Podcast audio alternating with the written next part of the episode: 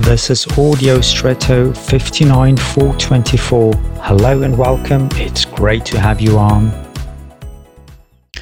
There are things, moments, environments, encounters, smells, melodies, and much more that trigger a very specific state in us. We are transported to moments of our past.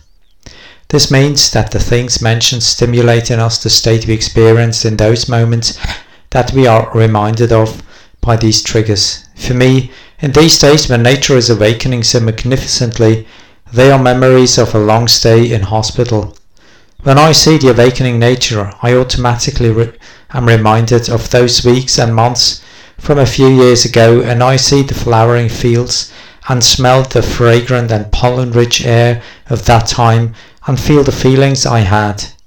Today, I'm at a different point in life and I'm grateful that my health is better. These triggers help me today to shut down and let myself be filled with gratitude. Gratitude for what was and what is today. And now I wish you an extraordinary day.